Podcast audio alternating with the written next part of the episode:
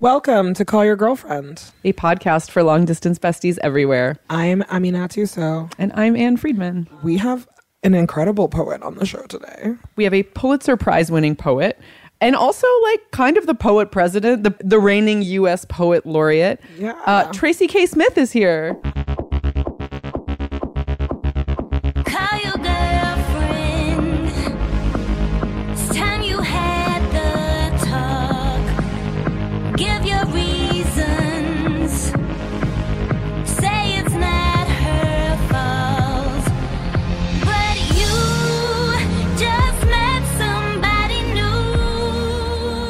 Friedman. Hello, hello. I haven't tried my tea hung on yet, so we can't talk about that. Wow. I know that you were going to check in, but we just can't check in. You know, thank you for holding me, holding you accountable. Mm-hmm. I just really want to talk about it. I know. so, well, you know. we'll get there next week. Don't worry. Okay. Um, speaking of poetry, Speaking of Sisqó's The Thong Song. speaking of speaking of great American poets, Yes. um, this transition. Queen of transitions. queen of transition. One day I will become good at transitions. We have an incredible poet on the show today. We have a Pulitzer Prize winning poet and also like kind of the poet president, the, the reigning the reigning US poet laureate. Yeah. Uh, Tracy K. Smith is here. Amazing. I am very excited about this.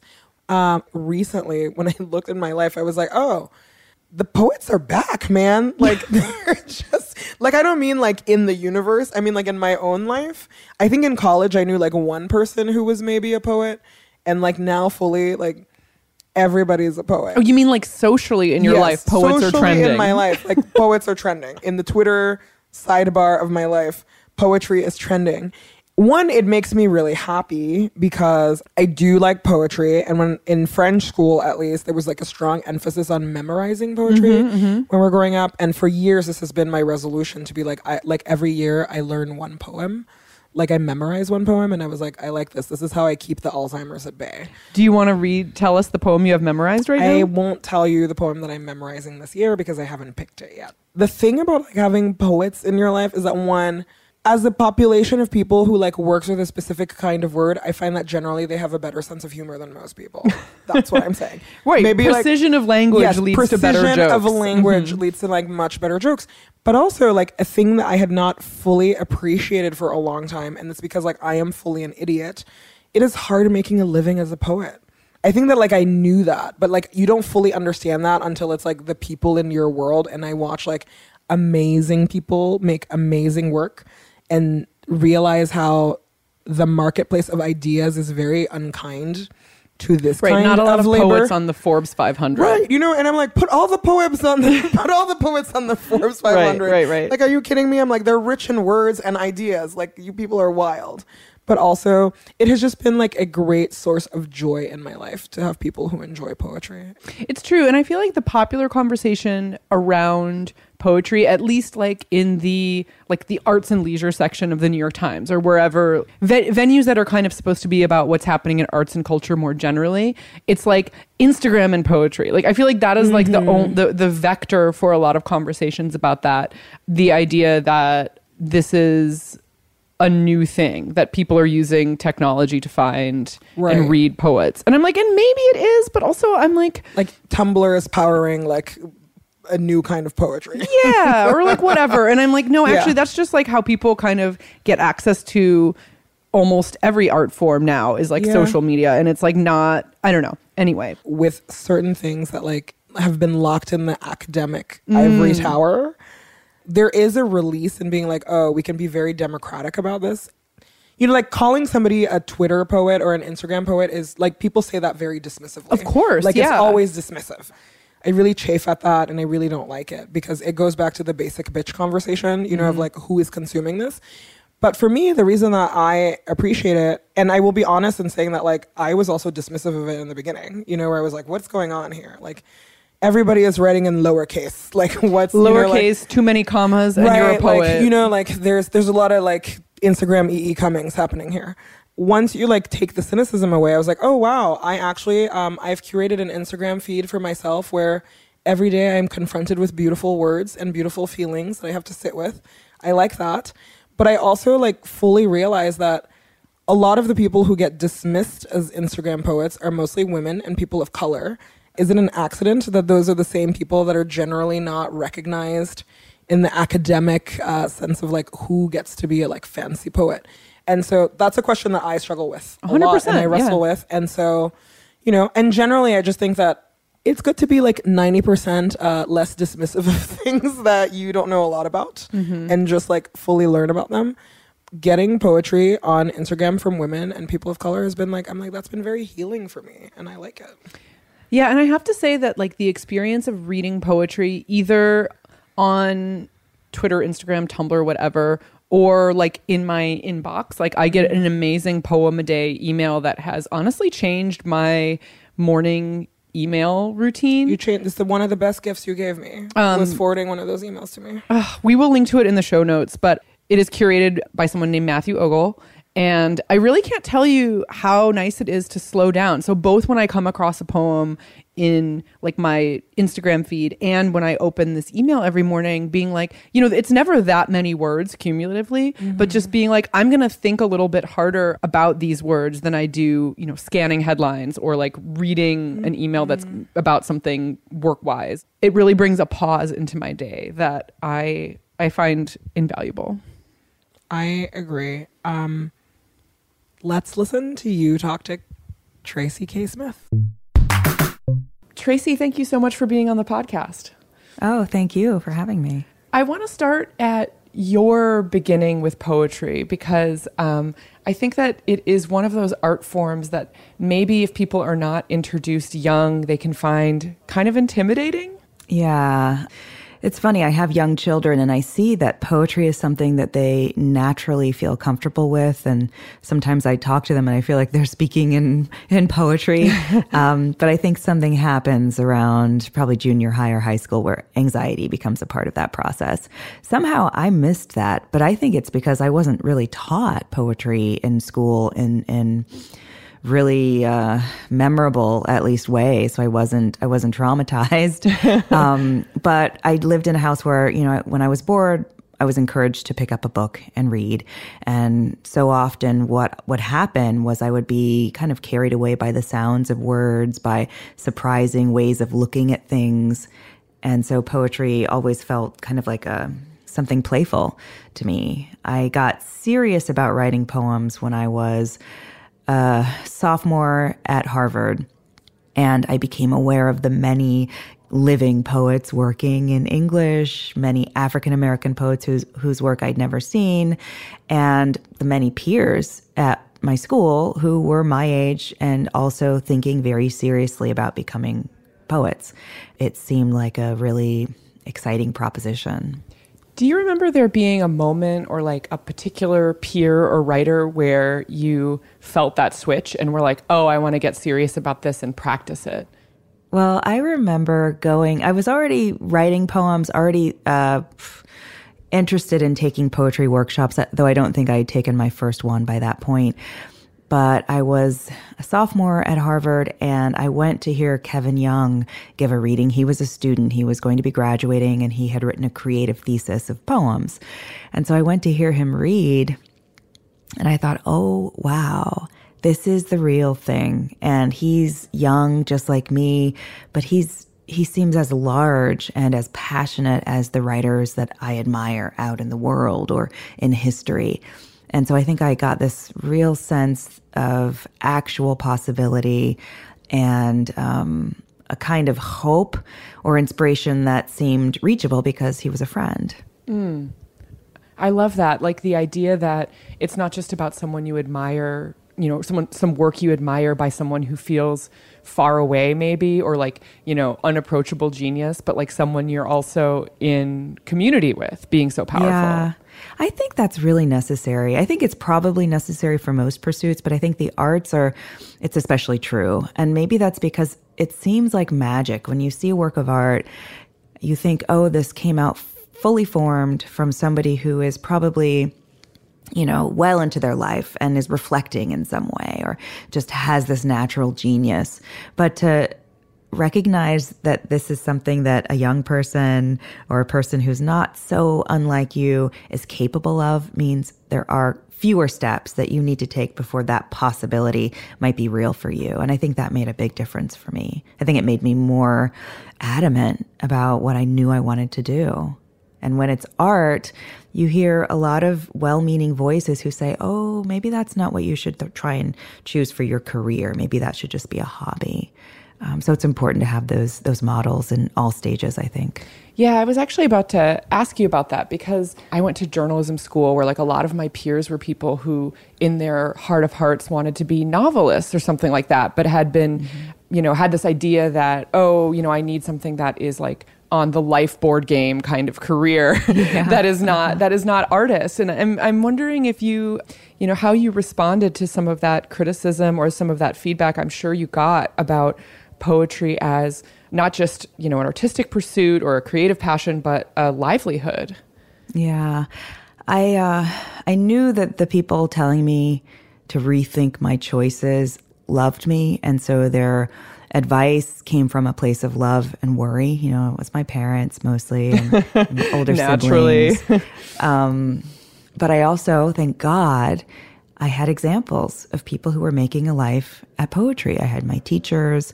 I had all the many poets whose work I'd been reading and who had gone to hear, read, and talk about their work. And then I, I had the peers who I said, oh, well, Kevin Young is going to graduate school. That's what he's doing after this. And so that's what somebody who wants to be a poet does. You go to graduate school and, and then from there you, you publish a book. And so I had this, um, you know, like kind of a step by step roadmap that I had pieced together from the different examples. And somehow that bolstered my sense of certainty and I think my stubbornness. And I always tell my students, you have to be willing to be a little bit stubborn about what, what's important to you because there will be people who don't see it the way you see it. And in an attempt to help you, what they might do is attempt to dissuade you. Mm. Yeah, it's very it can be very difficult I think at for everyone starting out in their professional lives, but particularly for people who want to make a living as artists to know who to listen to and like what is a viable model. I think that's um, that's a very that's a very tough thing to kind of hear objectively described versus like just Yeah. living through. And it's a gamble in some ways too, because it's not like you're you're following a path where everything, including your first job, is going to be mapped out. Which you know, medicine feels safe because we see how people progress down that path with with relative ease or safety. There were some rough years that I that I endured, and now I think I needed them in order to really become an artist because it changed my relationship to to life and reality, and it heightened the urgency um, that characterized the thinking that I was doing. But it's a choice that that needs to be thought through. How has your relationship with poetry changed, you know, as you've gone deeper into it as a career? I mean, I think about this a lot about things that are driven by passion or self-expression. Um, you know, when that, when it also becomes your livelihood, I think that there is some compartmentalizing that inevitably has to happen. And I'm wondering, um, you know, I mean, maybe maybe this is a long-winded way of saying like, what poetry do you keep for you, or how do you keep the spark alive with your with your with your passion for it? That's a yeah, that's a good question. Um, in some ways, I feel really lucky because I haven't felt the need to rush to produce more books, um, which I know is one of the things that that some writers feel. You know, I've got to publish another book so I can maybe get this job, or so that maybe I'll I'll get this other advance that can sustain this practice that I have, and. Um, sometimes you you make sacrifices in in the interest of practicality. I like to be able to take my time with new work and let it come from what for me feels like a place of urgency and to live with it for a little while so that I can decide whether I stand by it. And I know that not everybody has that luxury. I think one of the great things about having become professional and for poets, that often means teaching, having a faculty position somewhere, is that I've been pushed to read much more widely than I normally might have if I were just reading based on my own taste. Um, I've been pushed to codify my ideas about the art form that I practice simply so that I can teach it to students and say, well, these are the these are some formal concerns, these are craft-based concerns, these are thematic and social concerns that we can talk about in relationship to what you're seeking to do. And somehow that's expanded my own sense of my own artistic vocabulary. And I think it's fed me to commit to nurturing young talent because it means that I have um, I don't know, those muscles are more honed and I can turn them toward my own work and nurturing the the new questions that I have as a person and an artist. So for me, I feel like it's been good. I have an optimistic view of what professionalism means, um, but I also, I also, you know, I'm linked to an institution that makes it easy for me to take my time. Right. It's interesting, you know, hearing you talk about that. I've been thinking about um, the the body of your work that is poetry about you know space and science and the physical world, and you know, and how we're really taught that art and science are two separate areas of mm-hmm. inquiry or two separate modes and then hearing you talk a little bit about finding a language for or like structures for or breaking down like you know trying to explain what it is you love about a poem or kind of demystifying the art part of it and maybe getting a little bit more not like scientific method about a poem but like maybe there's some equivalency there. And i'm wondering if you could talk a little bit about art and science and and whether whether that rings true to you that they're really that separate Well, I, I mean, my hope is that these are different languages that are in pursuit of what could be compatible or similar questions. And they're questions that could be pursued quantitatively and logically.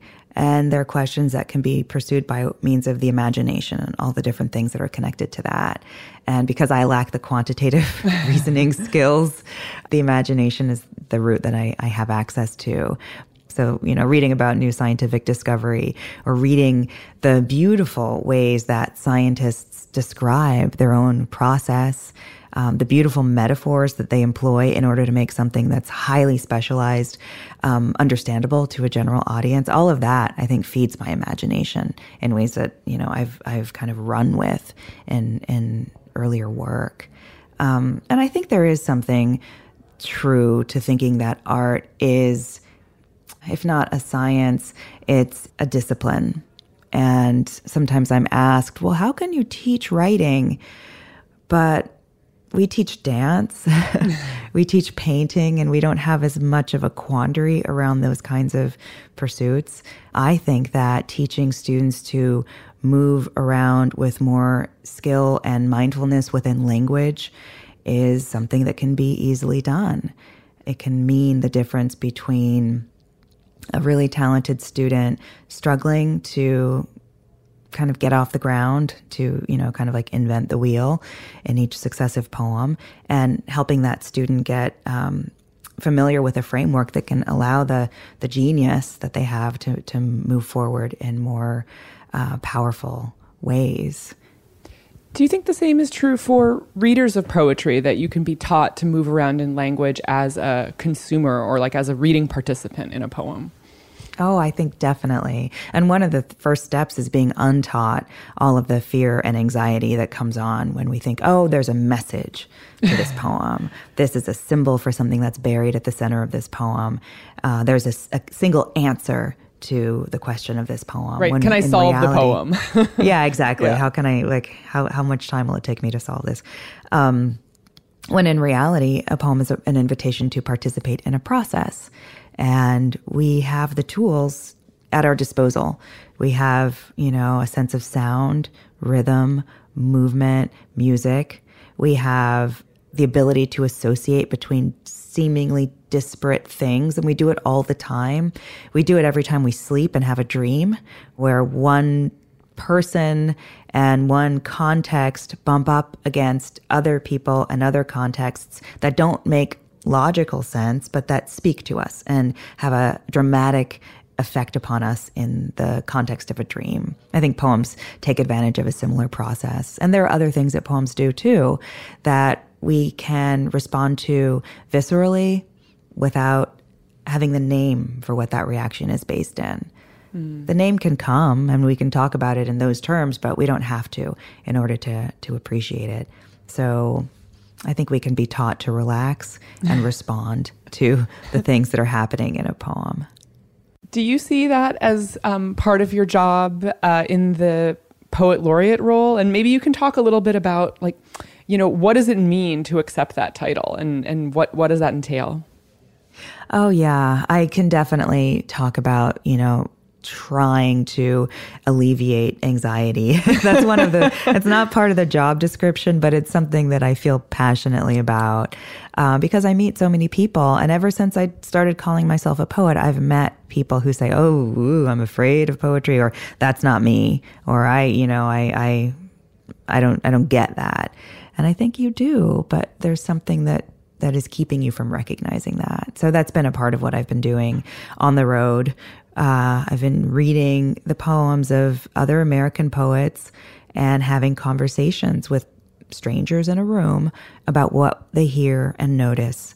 And it's amazing how far those conversations can take us into, you know, people's private experiences, their memories, their hopes, the the associations that the poems activate for them, and it's a really beautiful way of, um, I think, kind of being alive together. It also makes us mindful of the fact that poems are about community because someone is talking to you and hoping that you listen. So that that's been, I guess, kind of one of my chief chief goals as poet laureate. Right, delivering the invitations to participate in the process that is a poem. Yeah, exactly. Yeah.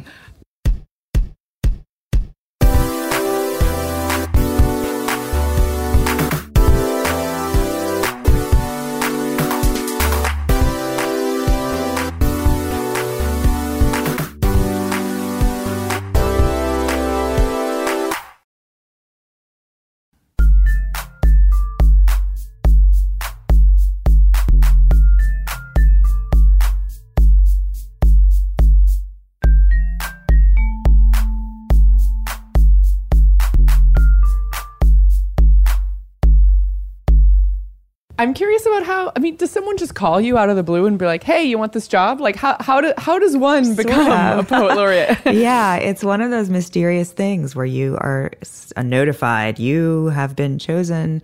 Would you like to t- to assume this responsibility? And I had to kind of think for a minute because I've grown up watching poets laureate do great things, and I thought, what could I bring to this? What could I do? And then ultimately, I got excited about the prospect of bringing people to this thing that to me seems deeply human and deeply natural and um, and also necessary. I think poems restore us to our large original selves. And there's so much in our society that kind of chips away at that and says, no, no, you're small. You fit into this category. And this is what you think, because this is what people like you think. And poems give us a, a reason to say, no, that's not true. So who I mean, like truly though, who is there a body of people that picks you? I mean, I, I don't I don't mean to get like super basic and mechanical, Yeah. but I'm always so curious about embodying a role like this. There's a statement probably about your work or your track record as a convener or like an invitation deliverer where there must be some people who were like, we thought about who would be the right voice for this moment and they thought of you. And I'm curious about I can't be like bureaucrats, right? I'm so curious. No, it's a special group. Um, so the decision comes down to the Librarian of Congress. So right now, it's Dr. Carla Hayden. Um, but she's got a staff of people who are working to give her suggestions.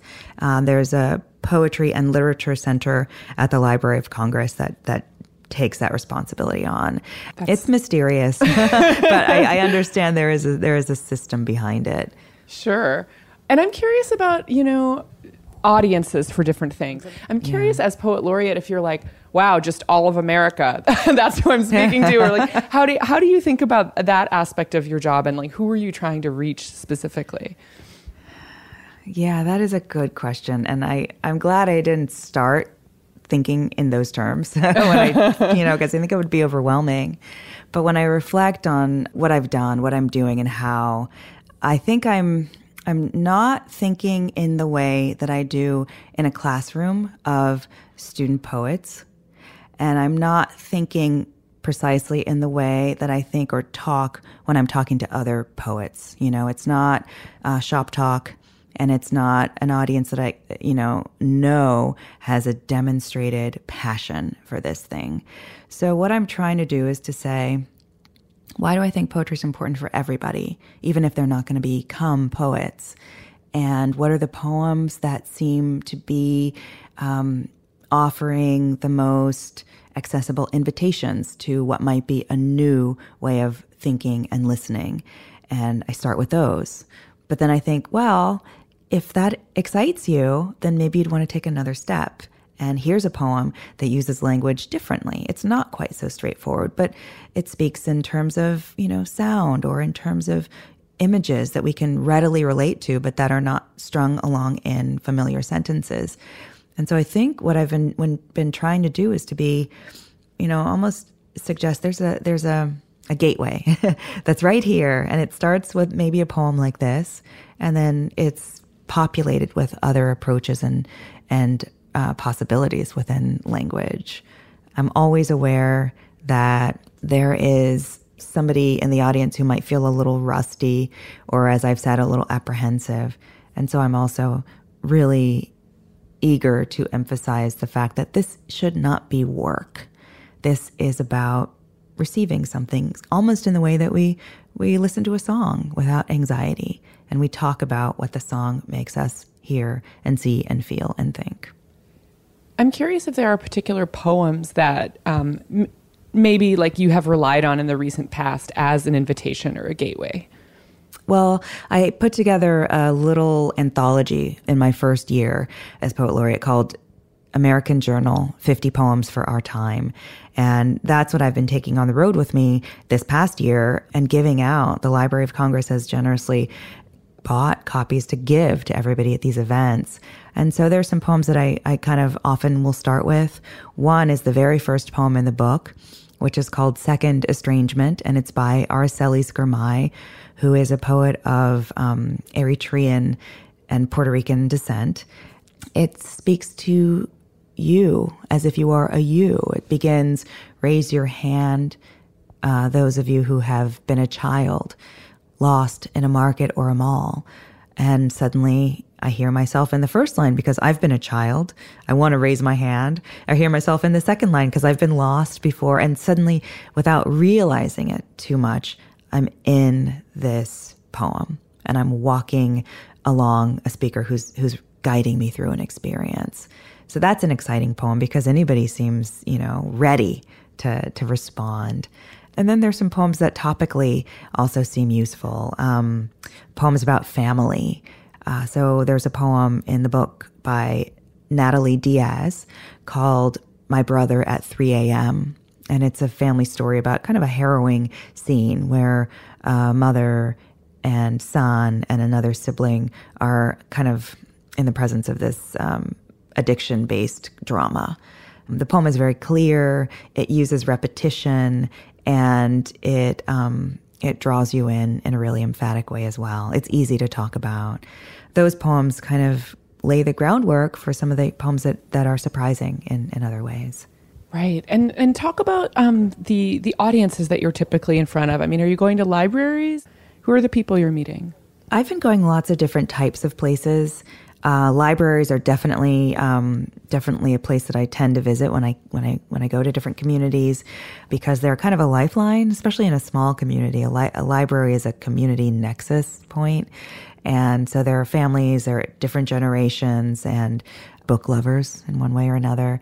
But I've also gone into some really specialized settings like addiction rehab centers or retirement homes or even um, prisons and detention centers.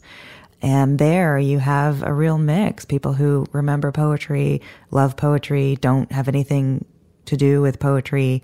And so what we hear is responses that have to do with, wow, I'm surprised this poem speaks to my experience of this place in this way, uh, which is inevitably similar to and different from other people's. And so suddenly we have a kind of like a call and response that, that ha- begins to happen around each poem.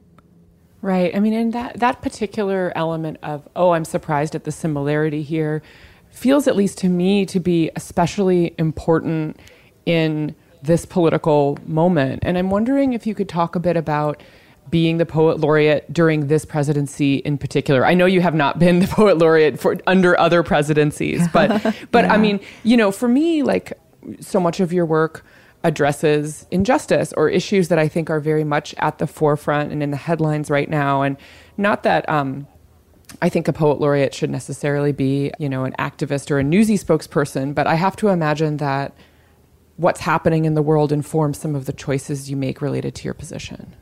Mm-hmm.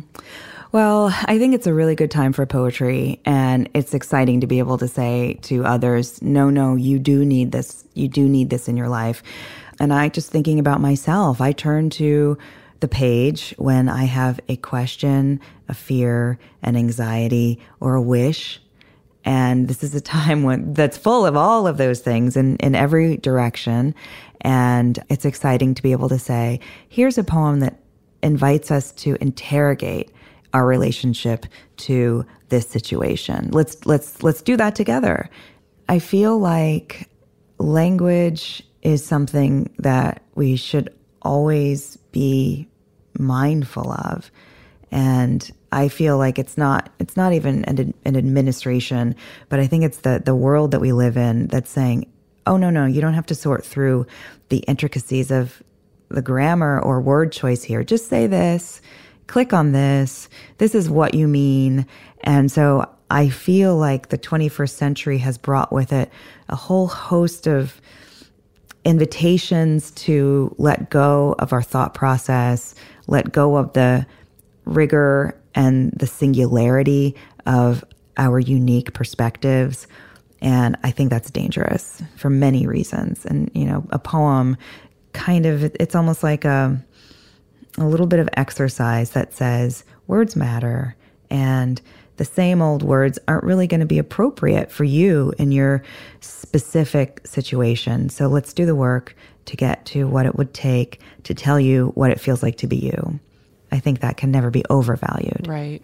Yeah, and it's interesting. We are really living in an era of rhetorical shortcuts where it's like the leap from this word signals XYZ about intention without really thinking about, on either side, whether using it or receiving it, um, Yeah. what what has gone into that phrasing is something that I've been thinking about. There was like an obnoxious drunk man in a bar recently who used the term snowflake when he was like going off on something. And I was like, wow, you know, like like it's really interesting that that word which might have seemed to me kind of like poetic 15 years ago to talk about a concept is like is so is so politically loaded and I'm like, "Oh, this tells me all these things about you." And they may or may not have been true, right? But like when I heard that word, I was like, "I think I know something more about you now." Yeah, that's the thing that really scares me. All, of the shorthands, even the little shorthands that have started popping up for me in my email, mm. where I could either click on the prefabricated reply, I hate or I that. could take the time to write it out. All of this tells me that there is this urge coming from someplace, inviting us to think of others as something that needs to be processed out of our way or processed so that we can be sure of who and what we're dealing with or who and what we're trying to persuade to our opinion. And I think it it's um it's the opposite of the empathy and compassion that probably could go a long way towards solving some of the problems that we're we're in the midst of right now. I find it frightening and, and dehumanizing that um, the options available to me are I can do the default ignoring of other people that has been validated by advertising and by you know all of the the shorthand stuff in our world or I could slow down and say oh actually this is a person I could actually choose to see and consider and maybe even be changed or surprised by. Um, I hate that there are so many more voices telling us just process them, just move past. You need to get what you want. You need to get where you're already late to be. And um, I think it's dangerous. To that end, I would love to hear you talk about a poem that that stopped you or, you know, made you reconsider maybe like a rhetorical track that you had been on or something like that recently. I mean, it doesn't have to be like the best poem you read of the last six months kind of thing, but like, you know, in the past week or two weeks, what's something that gave you pause? Oh well, I've I've been working on episodes for um, the Slowdown, my podcast, which is great because it means every day I get to stop and say I want to think deeply or just intentionally about life and how this poem speaks to it. So there's a, a poem that um, came up recently called Proximities by a poet named Lia Purpura. It begins a man walks into a cafe, but it's not a joke. Proximities. A man walks into a coffee shop, but it's not a joke. I bought coffee there last summer, small, with milk. It's never a joke to walk in or out of a shop unharmed. It's easy to forget you aren't a person being shot at. I'm not. I wasn't, though I was there last summer. Not shot at, and I never knew it. Did not once think it. Thinking it now, the moment thins, it shears, and I move back to other coffee shops where I never fell or bled, and then I sit for a while with my regular cup and feel things collapse or go on. I can't tell. we live at such a, a great proximity to danger and to violence and to terror.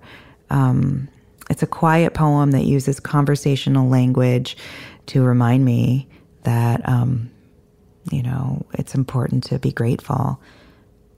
And I think it's also a poem of grief, you know, very quietly under the surface for all the moments when people are not safe.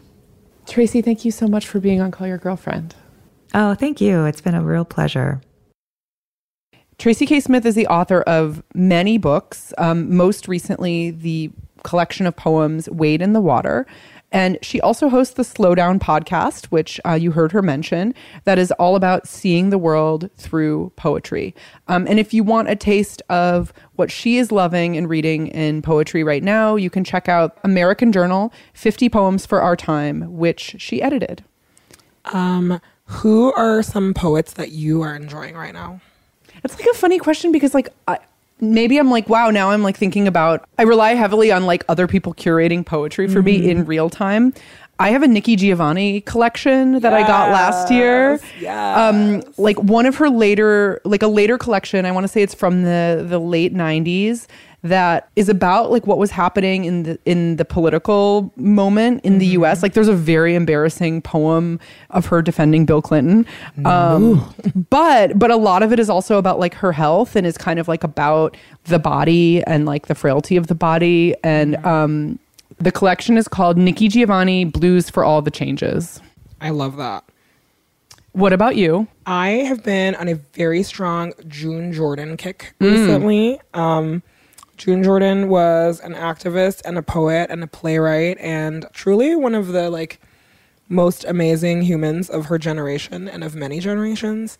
And you cannot go wrong picking like any collection by her.